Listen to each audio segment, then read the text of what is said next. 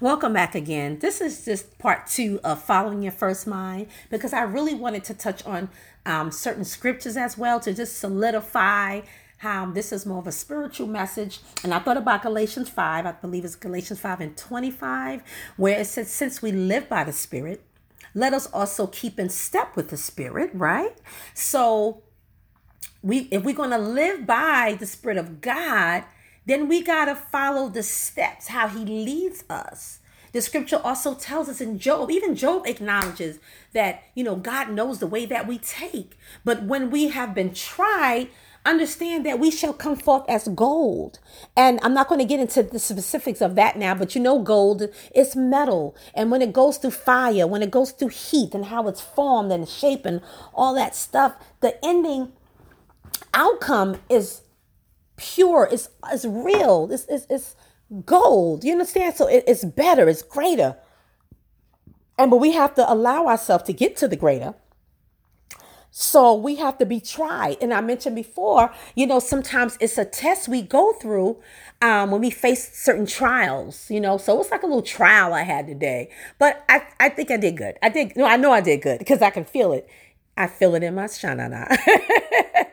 but um, yeah, so um, just knowing that God knows the way we take, He knows the way He wants us to take, and He knows us individually. But, you know, we got to grow and be better and do better. And I, that, I just really wanted to mention those two scriptures because they always come to my mind about if we're going to live, since we live in the spirit, let's also keep in step with the spirit.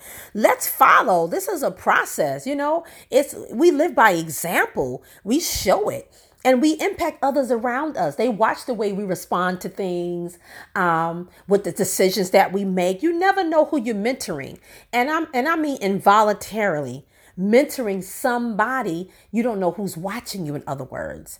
And we are, and most of the people that listen to me are leaders of some sort. And so we have to keep in our mind somebody is following us. Somebody, we, you know, we don't take on maybe the role a tangible role as a mentor, as a leader. But I found in my experience, there's people who've been watching me and they and that and some of them I get the opportunity to hear them or meet them and they say, you know what? I've been following your lead. I've been watching you. And I even had a, a friend of mine saying, sometimes she find herself in situations, so she think of me and go, now what would Cheryl do? I was like, oh God, I'm so humbled by that. But also, I'm humble in a way as I always want to try my best because we don't get it all the time. We don't cross every T and dot every I, but I'm still mindful um, that somebody's watching me. I always feel like somebody's watching me.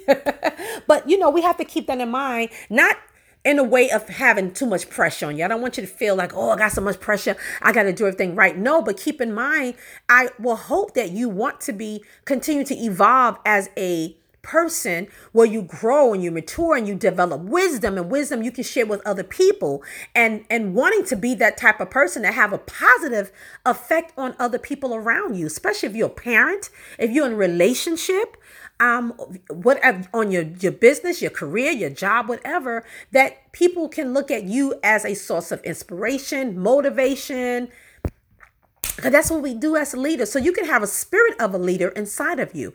Don't necessarily have to have a leadership role, but you can have the spirit. You are a leader by nature. And a lot of you have that in you. You carry that with inside of you. And some of you, I'm sure, have experienced people telling you how they look up to you that's a great thing. That should encourage you to continue to try to, you know, be led by God, you know, to be mindful of God and that you're a vessel, you're a tool, that you're conduit for him to use for his his goal. You know, so for us to progress and for us to grow. So I just want to leave that with you today. I didn't want to forget that. And that's the true preaching me. It's like, ah, I had to mention a word or, or some scripture or something since this today was more of the spiritual side. This was me under my preacher's hat. so to speak, um, one of the many hats that I wear. Um, so I just wanted to go, I had to come back in it. And for me, it's like, this is fixing it now. This seals the deal. I'm good today. but thanks again for tuning in. And I look forward to um, speaking to you next time. Bye bye.